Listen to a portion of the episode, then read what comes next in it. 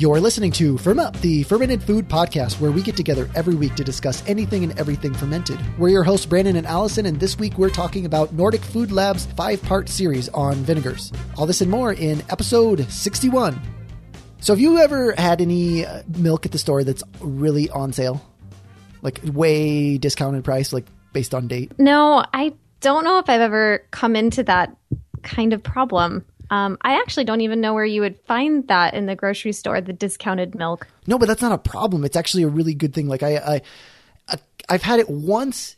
Well, I've had it twice now, twice in my life where it's happened that I go to the grocery store to get a gallon of milk or more if I'm making cheese or something like that, but get some, get some milk for, for making yogurt. And then mm-hmm. I'm surprised by like a sticker or a sale sign that says, you know, it's like the clearance. It's like dollar for a gallon of organic milk or, you know, just discounted in general. But like when it's the extreme discounts, like when a gallon of milk costs about six fifty or so, and then it's discounted to ninety-nine cents, that's like crazy. That's an amazing deal. I don't, I don't know if I've ever seen that, but I, I mean, that's not a fermentation, like a problem if you're making cheeses in, in the fermentation world, but, um, you know, I, I've never, I've never seen that. Well, that's no. when it's like, it's because sometimes I think like for certain fermentations, sure, we think about preservation. It's a way to preserve things. Uh, but then with dairy, a lot of times, obviously with cheese, it's not that way, I think. But with, when it comes to yogurt, it's not so much the case. It's like, it's like, well, yeah, it's preserving it, but not too much longer than it would last. But this is a great example of how, yeah, exactly. This is going to, this is the sell by date is today or tomorrow. And they are discounting it so low because people have to drink it. People have to buy it. Otherwise, they're going to have to dispose of it. And then I can take a lot of it home and uh, preserve it. And so when you came into this, uh, not necessarily problem as I just called it, but do you buy like five gallons of this of this milk and try to save it? Or do you just buy the one gallon because you don't want to overdo it and have too much spoiled milk? Well, the first thought that crosses my mind is like, let's clear out this entire place, get every single one. And then I start to think it's like, well, maybe there's someone else that's going to want this, this, this wonderful discount.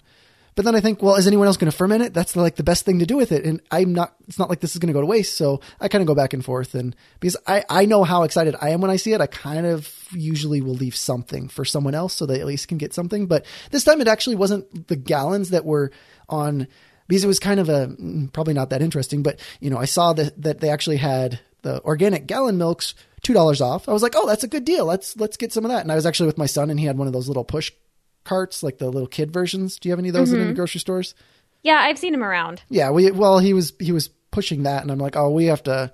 Sorry, kid, we're gonna have to go get a bigger cart because the milk's on sale today, so you're not gonna be able to push a, a few gallons of milk. Um, and then uh, as I was about to go with him to get that, then I saw, wait a minute, that's not a like sale for a dollar off. Like it wasn't the gallons, but it was the like the, the nicer organic milks that we have that are, are non-homogenized, low vat pasteurized, uh, you know, for, for getting into the grocery store. It's, it's the best kind that I've seen yeah, uh, and great for making and, cheese. And it's really expensive. I mean, I've seen it. Um, there's, I know exactly what kind of milk you're talking about. I've seen it here. And those are usually um, like eight, nine, ten dollars depending on where you go. So, I well, mean, yeah. And especially very like, expensive. Like these were in the, the quart size, so they would have been even more expensive. Like because mm-hmm. I saw in tiny print, it's like save like four dollars, and it was only a dollar. So I, I mean, once I finally processed that, I'm like, wait a minute. So I can get four of these, and that's four dollars. That's still cheaper than the gallon that I could get separate. And then I then I saw the big big thing because I love to make uh, fermented heavy whipping cream, either for actually whipping it up or for a sour cream of sorts or for any kind of reasons why I might want cream.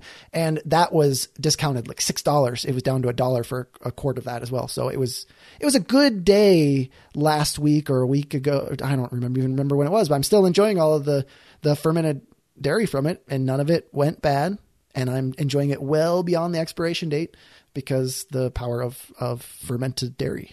Yeah, no, that's amazing. I'm going to have to check out the, Um, dairy aisle a little close. Maybe, maybe I just have never noticed it or never have taken any, haven't really taken the time to notice it. Because sometimes when I go to the grocery store, especially if it's to get milk and eggs, I mean, we go through milk pretty fast in our house. I just go in, run in and grab it and then leave. I don't really sometimes take the time to look. So I'll have to try to find that deal and see if it's out here. Yeah, I mean, that's a great deal. Yeah, it was, well, it's the it's happened to me like what twice now in the last three years, so it's not like it's very often. But hey, it, it feels really good when it does, and it's good to know that I can do something with it where it's not going to go to waste. Right, right. Hmm, interesting. That's really that's a great find. But that also is a great segue into what we're going to talk about today, which is um, I it's besides spoiled or not anything about spoiled milk, but about vinegar. Spoiled alcohol, I guess. Spoiled alcohol. Yep. Or alcohol. Alcohol. Well, I guess you don't really have the expiration dates on alcohol. But let's just say there was that be the case. You saw a bunch of discounted alcohol because it was about to expire. Turn it into vinegar. Or drink, or, or risk drinking it all on the on before it expires. Yeah, I mean, if that was alcohol, the case. Yeah, alcohol doesn't really have an expiration, or it does not have an expiration date. But it would, I think, a lot of people would take advantage of of not making vinegar, but of uh, discounted liquor. That just um, sounds like a disaster. If there was like discounted liquor, like it was for that milk. Yeah, I just I think a lot of people would go overboard with it and just have a huge party, um, and use it for. Not making other foods like what you did with your with your discounted milk, but um, you know, just now now that we've pretty much completely destroyed the segue into this, uh, but yeah, but vinegar. I mean, have you ever made vinegar? I haven't. I have a friend who tried who tried to make vinegar um, a few years ago, but she was not successful. Only because I don't think she really knew what she was doing. She it was just more of like, hey, I'm going to make some wine and. Um, But then I'm going to add some acetic acid to it and just let it sit because then it'll eventually turn into vinegar. Um, and it sat for two years, I want to say. This was like a long time ago. Um, it sat for two years and I remember seeing it every time I go and see her. Uh, and it never formed any sort of uh, acetic acid mother like um, on the top. Um, like the the acetic acid on the top, um, and it never tasted or smelled like vinegar. It was just wine, just really old, bad wine. So, but I've never done it. Have you? I've made, say, kombucha vinegar, and actually, I've made vinegar from from wine. I, these are more accidents more than, than purposeful. Although the kombucha vinegar, I do enjoy that. So I I kind of purposely will let kombucha over. become over vinegar just uh, if I'm not really making it very much. And, and that's great to use for salad dressings and whatnot. But no, I've never actually sat out to like, let's get these acetic bacteria doing their thing to make vinegar on purpose. But then again, there are people that are, do that all the time. And if anyone wants a really in-depth, really in-depth, uh, steps, process, thoughts about vinegar making, that's what we're going to talk about today, because the Nordic Food Lab, which I do, I love their stuff, and just mainly because they cover a lot of things with fermentation. Not everything that they do is fermentation, but they do cover a lot of things that are fermentation, but they like to take really deep dives into it. And they are also trying to create novel items at times. I mean, a lot of times they're trying to take old traditional methods and see what can they do to make it different. And it's not just a, a superficial, like, let's see if we can jazz this up or do something to it. It's like, no, it's like, let's actually evaluate all the aspects of creating this as is, evaluate what ingredients could we use instead, or what processes we could alter, but still keep to the same kind of concept, and end up, see what we end up with. And then at that point, then evaluate everything they've done up to that step, as well as the final product. Is it what they wanted? Is it not? And then keep going from there. So it's a, it's a very uh, systematic approach that they take to these kind of things. I mean, at Nordic Food Lab, I mean, it's kind of a food laboratory. Yeah, they do a great job on um, really explaining um, not only the process that they're doing, but the and they they really sit down and take the time and do think about it, think about what they need, think about the f- the future for that fermentation or that um, because it's not all about fermentation. They do other things besides fermented foods, um, whatever the cake is that they're making, and um, just the forethought that it is involved, because it seems like a lot of the stuff that they do involves manipulating uh, the ingredients. The recipe might be the same may, or maybe tweaked a little bit, and the idea may be the same, but the recipe is always different. Or I'm sorry, the ingredient is somehow different. And so anyway, about this vinegar science se- mini-series that they did, I think it started in December when they first when they posted the first one. Um, and if you just want a really good background of vinegar and how it's made and the science of it, I think this is a really great resource. Um, and they have a little blurb, an overview of just basically how to how vinegar is made um, in a very short paragraph. But then they kind of go into more depth about it and talk about how they're going to not only make different types of vinegar, but also how they're going to evaluate them and um, really do some sensorial analysis on it too. Yeah. And so the, the nice thing with that first one that they're doing is they just kind of lay out the groundwork. That's like, that's, it's nice and an easy transition into like the, the deep dive that they're going to take. So at first, like, I think I saw that first one back in, uh, in December or wherever, whenever I caught it before they had any other ones. And it was like, okay, this, this seems kind of cool. Yeah. Maybe I want to do some of this stuff. But then once they like start diving in deep, then it's like, yeah, I'm, I'm hooked. I want to do this. Of course, it's been a few months and I still haven't done anything with it, but I, I'm, I'm really excited too. Um, but the, the, the nice thing that they were breaking down is that they're, again, trying to create new foods. Novel foods. And so th- what they're doing is uh, in things with fermentation, they're beginning by looking at the microbial uh, microbiology of these older world foods. And they chose this time to look at, let's look at traditional grape vinegar and then figure out what's most important. And what they, they were looking at was the salinity, the acidity, the oxygenation, the, the ratio of exposed surface area to volume, which is, which is something that also comes up in, in kombucha and SCOBY growth and different things like that. They, they're, they're looking at these kind of things and then seeing what they can do to how they can apply different things to it to not only make it go faster, go different, do different things. Um, but, but what they're, what they just pretty much broke it down as is that if you take an alcoholic liquid, that's, uh, I mean, or a liquid that's somewhat acidic, it contains ethyl alcohol from five to eighteen percent, acetic bacteria, and then oxygen, and you're going to get vinegar. So like your friend, like must have had one of those things being off, maybe not enough oxygen. I think that's it. She um, had a, an airlock on it, but um, it was in a very small bottle. Um, and it's funny that it, I, I think that was basically the major problem is she didn't have enough surface area. I also don't think the culture was that she used um, was large enough um, because even though acetic acid thrives in an alcoholic environment, so you know if you don't have the right population or starting culture, then it just takes a really long time for them to grow up to the right population to start creating um, acetic acid and converting the alcohol to acetic acid. So I think that was also a problem that she had. Well, yeah. When I hear that too, I hear it's like, well, if she had an airlock on there and she started with just uh, without a, did she have a starter in there? Did she, or she just started with the, the alcohol? No, she um, added a starter. I okay. think she I think she eventually split it off. Um, she had maybe a gallon of wine uh, and just added um, acetic acid just just from um, the internet or something like that. Just poured it in there. Didn't really do anything to make sure that it was healthy um, and maybe do a few days of propagation to, you know, kind of get it used to the envir- the alcoholic environment that she was going to inoculate it into. Um, and then I and then I think eventually, because she knew that it, nothing was happening, she um, bought uh, the Bra- I think it's Bragg's um, vinegar that yeah. has the mother in it and just uh, transferred that into um, the wine. And she still didn't have much going on, I think, after a few months. So I think she eventually gave up. I mean, this is like a few oh, – I think it went on for two years or something that she just kind of fiddled around with it and never got anything out of it.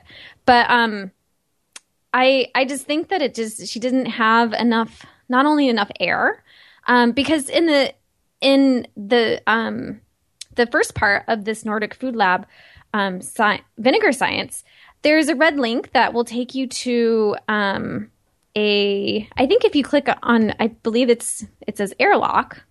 Um, oh, no, I'm sorry.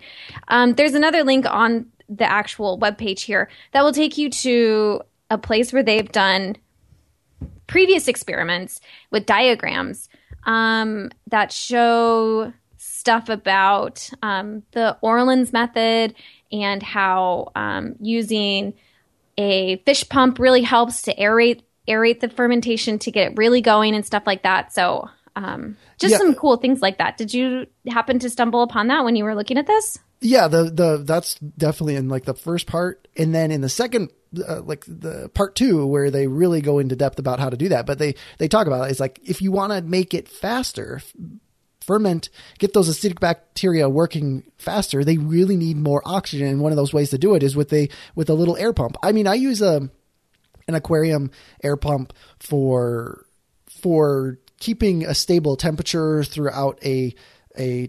water temperature controlled tank, or I guess my little incubator that I use for koji and for tempeh.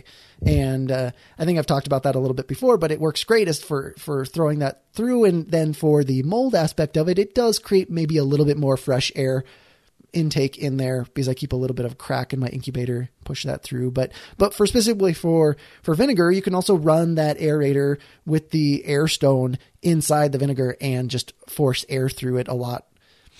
At, at way faster process. And like in the part two, they said that you can make a batch of vinegar in three to six days.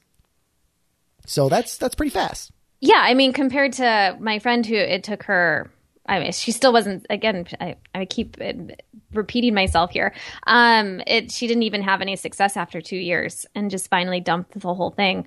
Um, so I definitely think it had to have been an aeration issue just because it, If if someone can do this with a um, an aquarium bubbler and have vinegar in three to six days compared to two years where it just literally sat there, um, I, you know, that I think that was the main limiting factor for her vinegar fail. Yeah, and there's there's even way crazier methods of doing this on a commercial scale that. Like there's you can pump it through wood chips. I guess that's not that crazy, but you can pump it through wood chips and also speed up the process. Two mm-hmm. days or weeks. But then there's like turbine like structures that they talked about in the, in the first one where there's f- forced air th- through large tanks, and then they can make vinegar in less than twenty hours. Yeah. I read that too. It's the very last paragraph. And, um, you know, I've never really, I know how in the wine industry, um, you know, we, you briefly talk about vinegar and how that's not a good thing and you don't want acetic acid. Uh, bacteria. So, you know, you, you briefly mention it and you kind of have an idea of how um, vinegar is made in the winery, but I had no idea how it was made um, industrially until I read this very last paragraph, and it just kind of uh, made me go down the rabbit hole of thinking of other things um, that or other ways of making vinegar. So it was really interesting. I had no idea that if you, it makes complete sense. If you Um, have a turbine structure that forces air through that large tank, you can, and you increase the aeration and maximize it, and figure out how to maximize it. Um, you can make vinegar in, you know, a snap of a finger. Yeah, because it really sounds like that is the key: oxygen, oxygen, oxygen, and then of course uh, a, enough acetic bacteria to.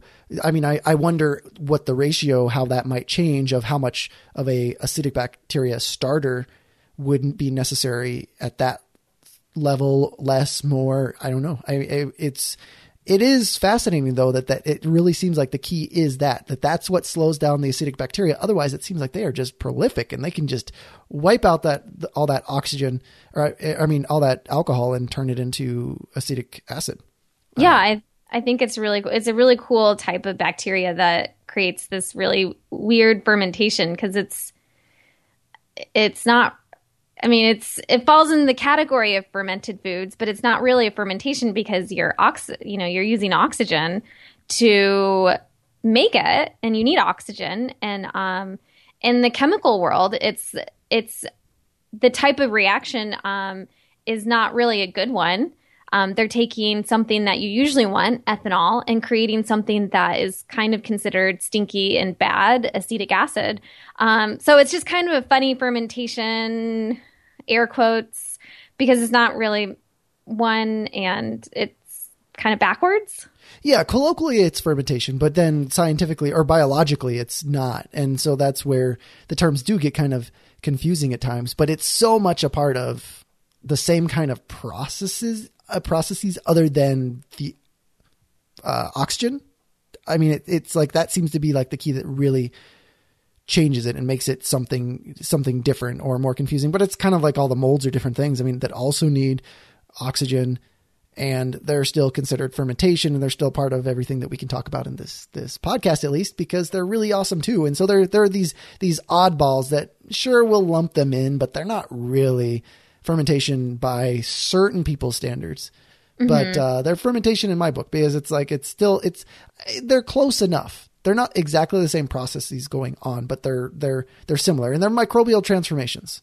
I yeah, think. And I mean, if you think of it as another reason, they, I guess they can be they can fall into the category of fermentation, because usually um, they are pre-fermentation necessary or post-fermentation optional, I guess, is how I would probably say it. Just because to make um, miso or other types of fermented foods that are used where you use um, rice or grains and stuff like that, sake, um, you have to you have to have the koji in the mold to be able to get enough sugars, then that yeast can ferment it into something else, and you can get alcohol from that or um, a fermented product.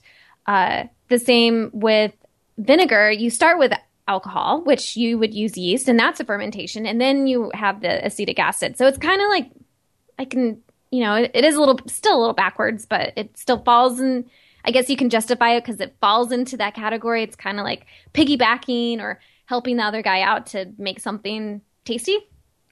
And and you can be the scientist and say that, you know, well, it's not technically fermentation, but I, as the fermentation generalist, like, was, I'm just fully, I'll bring in anything that's even close. You know, it's like, as long as it's close, it's, yeah, it's, I'll call it fermentation. But, I mean, but yeah, it not, falls into the same category. Yeah. It's a, it, it, it's, it's the little guys doing something good for the food.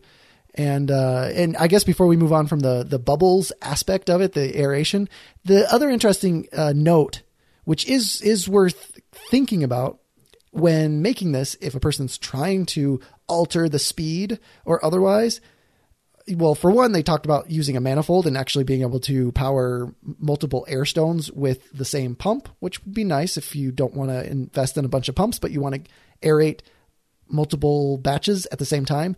But the thing when you're altering the the strength of each air stone, because one pump is not going to pump at equal spread across many, but then when, so when you take an air stone that's producing smaller bubbles, it will dissolve more oxygen. And also you take into effect the depth of the container. So a deeper container will, will cause uh, the bubbles to rise through more liquid, which will also mean there's that more oxygen is dissolved. And so then the more oxygen that the acetic bac- acid bacteria have, the faster the process. So it seems that, according to the notes from the Nordic Food Lab, you know, you make the container deeper, you make the the the air stone bubbles smaller by like spreading them out, um, and then uh, have it go through more liquid all the way to the top, and it's going to make it go even faster. So there's like ways to even tweak, not just get bubbles in it, but like, let's change the containers, let's do everything else about it, and then then we can really see what's going to give us the best and ideal kind of thing. And uh, that's that's the kind of stuff I like about Nordic Food Lab, and and that's the stuff that continues in, in part three. They go into the sensory analysis stuff. Did you have much time to look into into that one, or did you read that one?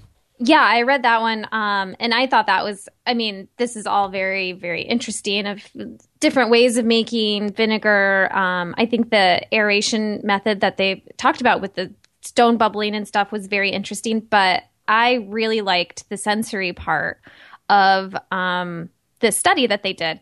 Um, I, you know, it's very similar. How they did it is very similar to how um, they people train um, or get trained into different wine tastings um, or being able to have a more refined palate in the wine world. So it kind of hit a personal note with me um, that I really thought was cool. Um, and I thought they did a very good job of defining all the descriptors that they were going to use. Um, so they did it for three days, three straight days. And uh, a lot of the notes that they took, so there wasn't just like citrus, like that's kind of a general term. Citrus can mean a lot of things. They defined it to mean like, well, does it mean lemon peel or orange peel?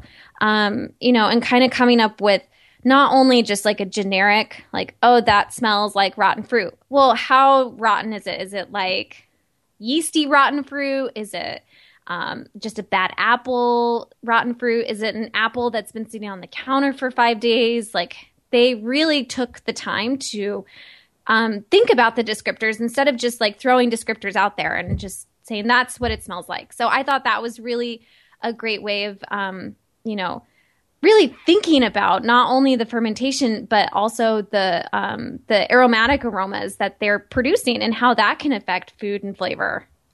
It's one of those things that I think is important. And I, am, I, I enjoy getting that deep into studying the, the finished products.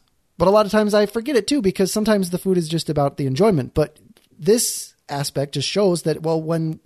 again, trying to create something novel, trying to create something new, or even just new to someone in their home. They, I mean, it's possible to do these same kind of things. It helps to have other people to kind of bounce these ideas off of and come up with these things, because it can be kind of difficult to differentiate what is the difference between one, uh, like you're talking about with the apples. I mean, what's the difference between a fresh apple and an apple that's sat out, to one that's been cut versus one that's with, that's been in the refrigerator? They all are going to taste different. And they are all going to taste like apple, but those are not the same apple.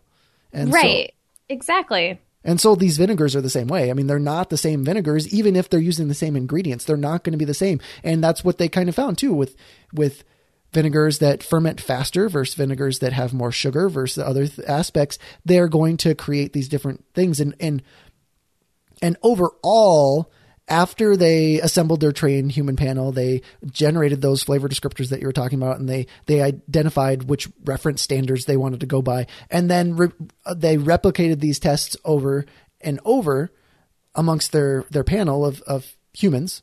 And then they kind of found, at least overall, that, that those that ended up with more residual sugar and that had undergone more stages of fermentation yielded tastier vinegars. So it's worth experimenting with that and kind of following along with what they were talking about in there about how how might most people perceive a vinegar. Um, I guess it makes sense. A little bit more sugar to kind of cut that acetic acid, but also more complexity and flavor would make sense if it had fermented for longer.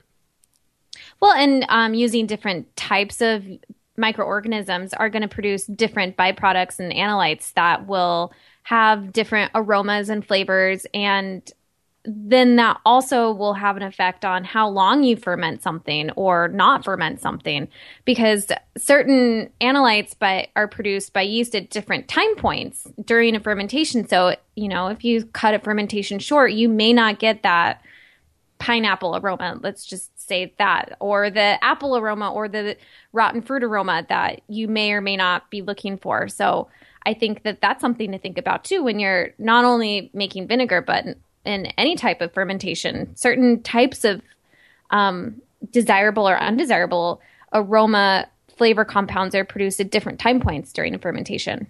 Are you a rotten fruit kind of vinegar liker? Like, do you I, like that kind of smell in your wines or your vinegars or anything else? I don't, I don't like it in my wines. I mean, like a little bit is okay. I think that, and they mentioned this too, and, and that sometimes a little funkiness is okay. And that some, that people really enjoyed a little, like a little bruised apple, but not over overpowering bruised apple. Um, I think it's okay in, especially in wine, it just adds a little character. Um, and a little more, it's a little more interesting. Sometimes it's a little hard to put your finger on what it is, and that's what I kind of like about it and the mystery of it.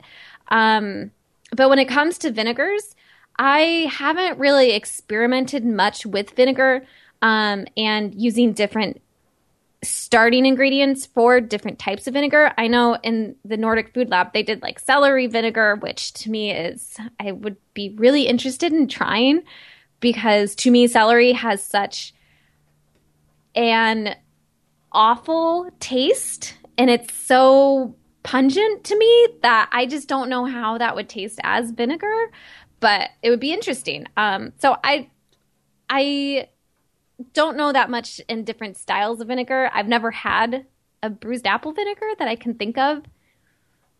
Well, I here, mean, here we, and I know it's a bit of a tangent, but so, so far I'm just kind of trying to keep track over these episodes. So far we have sour beers, celery, and, uh, give or take kimchi as being the things that Allison does not like flavor flavor wise.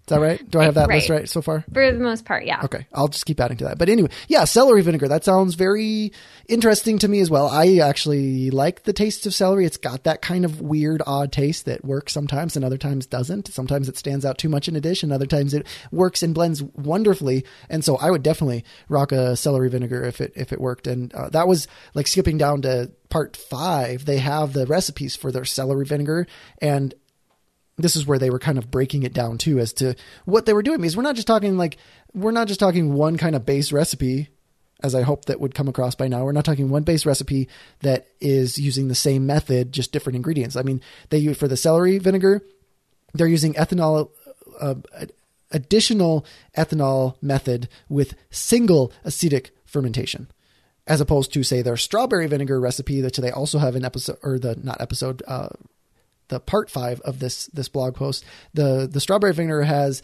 is double alcoholic and acetic fermentation along with an aquarium bubbler.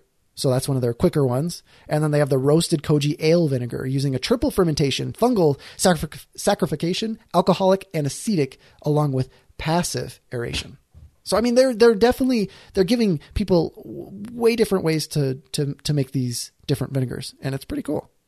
Yeah. And I think that, you know, personally, I think the just thinking of the flavors that would be coming off of all of these different types, these three different types of vinegars that they give recipes for, I would be really interested in trying the koji ale vinegar more than, um, you know, the strawberry vinegar, vinegar. I bet that's really good. Um, celery, I'll I'll give it a try. But I think that I'm most interested in the koji one just because of what we just talked about, how there's so many, if you add more, you know, complex things, you're going to get more, hopefully more complex flavors. And so I think that that would be a really interesting one just to sip on and just taste and just sit and think about what is going on in it. Whereas the celery vinegar, I think I would just take it and taste it and think like, okay, it tastes like celery. It tastes a little bit like acetic acid. There's maybe not much more going on besides that, just because it's, I'm sure it's not bland or lacking flavor. Um, I just don't think it lacks much in. I don't know if you'd be what's the going object- on. I don't know if you'd be the objective one on the the, the human panel of tasters, uh, knowing that you uh, don't like celery. But maybe, hey, maybe you would be swayed. I mean, maybe you could be j- objective enough and just step back from that, because maybe you're thinking too much celery, and maybe once it's transformed, it's not really celery anymore. It's Yeah, I mean, it could be that. It could be transformed into some other um, taste or aroma that I can't even, I don't even know what it is or can't describe because I've never had it before. So, I mean, I'm, I would be open to it. What do you think of the part four section on uh, on malt vinegars? Um, I thought that that was really interesting. Uh, and I know that we overuse that term a lot. It's very interesting. Um, but I liked it. I when I say it's interesting, I thought it was very interesting to read just because they go into detail about um, how to brew beer. I think this is the one that we talked about, this specific.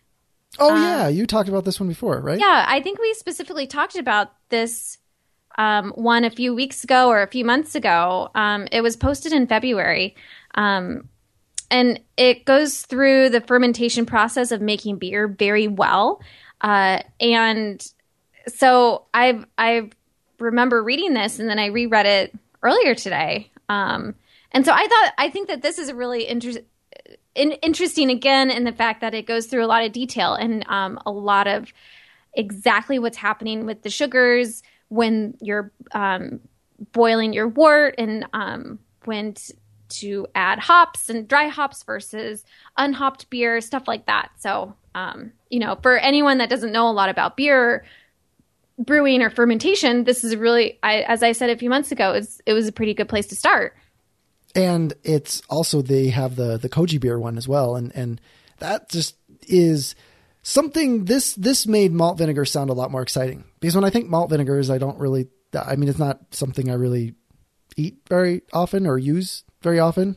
I guess I'm not a big, uh, what would it be? Fish and chips kind of guy, but, mm-hmm. um, it's, uh, it really makes me want to try some of these things. I mean, again, we're back to the koji stuff. So of course I'm interested in doing that. So I am definitely going to try some of these, these slow malt vinegars. And, and I'm pretty sure that the, the slow malt vinegar experiments are what turned into the rest, uh, the part five sections, the roasted koji ale vinegar. I'm assuming that that's kind of from all the lessons that they learned in the part four session. But I, I think either way, whatever, all of this is worth reading. And I know we've kind of just skimmed through a lot of it, but it's definitely just dive in deep, try all of these things out. But even if you're not going to try it, even if you're not interested in fermenting with vinegar at all, at least go read all of this stuff just, just to, to uh, bask in the, the intensity of study that's, that's going on, to try and look at vinegar a little bit different, because you can read the science aspects of vinegar, or you can go to the Nordic Food Lab and not only look at what uh, the science there is about vinegar, but also maybe what could be done to tweak things and make them a little different. Yeah. They take, again, something that's kind of humdrum and ordinary and make it into something that's very exciting. Uh, and again, it's all very well thought out. The process, um, the timing, the pictures that they use uh, is very are are very good. Um, and I think also, even again, kind of piggybacking off of what you said about if you're not interested in making vinegar, I think it is very helpful to read about it, because it will help the home fermenter Um, kind of understand more of what's happening on a molecular level during when they're making their, fer- you know, whatever their fermentation is, um, because they do kind of go into detail about, um, you know, what's happening on the mo- molecular level for um, yeast, just general yeast fermentation or bacteria fermentation. And I am excited to see also that they have, there will be slime. They have a, a they're about three days ago, they put out their post on Vili, which I think they've mentioned before, but that, so like, if I didn't like Nordic Food Lab before, now I just, I, I absolutely adore it after having seen uh, the whole blog post in-depth article on uh, the Finnish yogurt Vili. And actually just now looking at it right now, I hadn't even seen this. They actually have an Introducing Vili audio section to it. Sometimes they have like little podcast-y type. I mean, they don't do a, a regular R S S feed type of podcast, but every once in a while they have recordings. They have something Introducing Vili in both English and in Finnish. I'm not, I haven't listened to it, so I don't actually know what it is or how long it is, but definitely check that Vili one out too. I'm sure that we'll, we can, we can do a whole episode on Vili again sometime. And, and this will be a great uh, benefit to be able to look into that too deeper. I mean, it, pretty much anything that you want to do fermentation related, look for the Nordic Food Lab and see if they've covered it. And uh, they're, they're, I mean, what, what is their, I, I, I forget what's the, going to their, our story. They're like a, a self-governing organization run on a non uh, not-for-profit basis. And they were established in two thousand eight. To investigate deliciousness, deliciousness and its systems. They explore the raw materials of our region, the flavors that say something about us, and imbue the foods we eat with a connection to this place and this time, and this place and this time being the uh, Nordic region. But that's the that's from their about page. I mean, they're just, it's pretty cool. And they say their research is open source, so they collaborate with projects locally and internationally. I just think that they're they're they're pretty cool. Yeah, I think that they do, and we talk about them all the time, or always seem to reference them every month, because they do do a lot of really cool stuff that is very fermentation related, um, or not even fermentation related. I think you had mentioned something about um, using blood in oh, yeah, replace was, for eggs. I wish um, we could talk more about that one. I wish it was more on topic, but it's awesome. Yeah, so it's they just have really interesting um, science things that are related to food. So, you know, um, if you not only enjoy fermentation, but just in general, the science aspect of food, it's they're they always have something really interest, very entertaining to read. So I don't know if this is really the uh, the vinegar episode to kind of rehash all their stuff, or it's the Nordic Food Lab uh, episode, because we've been gushing about both. So either way, I think that everyone needs to get out and make some vinegar, or read about it at least. Yeah, they've kind of inspired me um, to kind of experiment a little more um, in m- making vinegar, or um, using uh, just different techniques um, in fermentation, and, and using, uh, you know, an aquarium stone and trying different surface areas um, to volume, stuff like that. Um, because again, like that does make a huge difference in fermentation. Uh, so, you know, it kind of, they can also be a jumping off point for, um, or this can, vinegar episode can be a jumping off point for other people to explore different ways of fermenting foods. And if we were really, really, really inspired, or I guess that's not really the case. I mean, if if we had more time, we could actually in three to six days have vinegar and be able to follow up next episode. I don't know if I can commit to that though this week. I I don't think I can commit to it this week, only because um, I have a lot of other things um, happening this week. But it will. I will keep everyone updated, and if I do jump on board with the vin- homemade vinegar train, I will definitely let everyone know.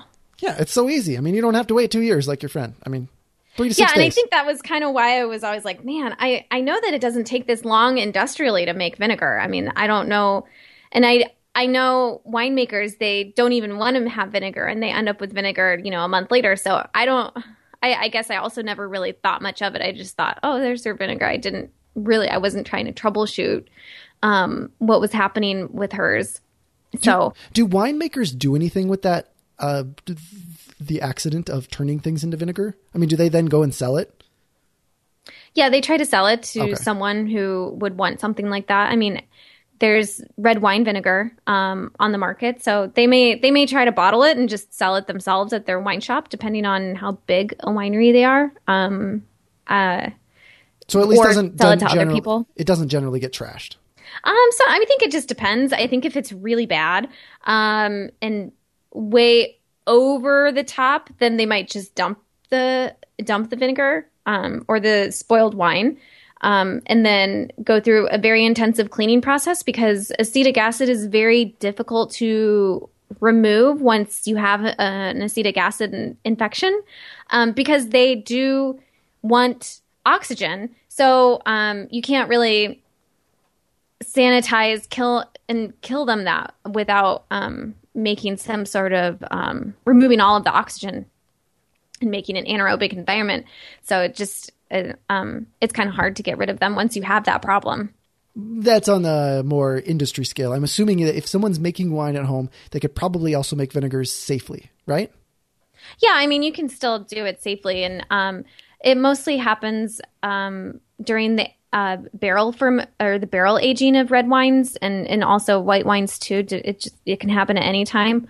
Um, so once you have an acetic acid uh, problem in your barrels, then that's a huge problem, because barrels are not, I mean, not only do acetic acid um, thrive in an, an oxygen rich environment, um, which is hard to create an anaerobic environment in, in a in a barrel like that, but because the barrel is also really porous, um, the bacteria can hide and harbor themselves into the wood grain of the barrel. Same with Brettanomyces, which is a type of yeast, and that's a problem with winemakers sometimes. Um, if they have a really bad Brett infection, um, it's hard to get rid of them too, because they tolerate um, oxygen as well, and they're but. Brettanomyces is really very, very slow growing. So that's also, you know, that's kind of a side note, but it's also a problem for winemakers once they have a problem, once they have that kind of problem.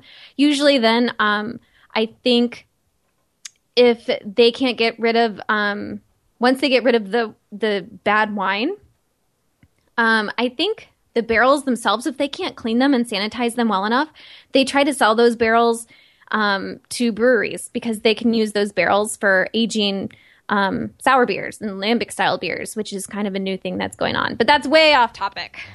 That's awesome, though. I, I just like it's the circle of fermentation. Mm-hmm. Yeah, so it gets reused um, and it doesn't go to waste. And um, so it's kind of cool that, you know, people there are there there is a class of people or an industry where people are always looking for new ways to reuse things and stuff like that. So. Which is good. No waste. No need for no waste. No waste. Yeah. So uh, I think that uh, pretty much wraps up our vinegar, vinegar, the Nordic Food Lab uh, way of vinegar. Yes, and, uh, I believe so too. Uh, and so I guess if you would like to see any of these show notes, you can find them at firmup.com slash podcast slash 61. And uh, you can also reach us on Twitter at firmup, Facebook at firmup, Pinterest at firmup, anywhere at firmup. And until next time, firm up.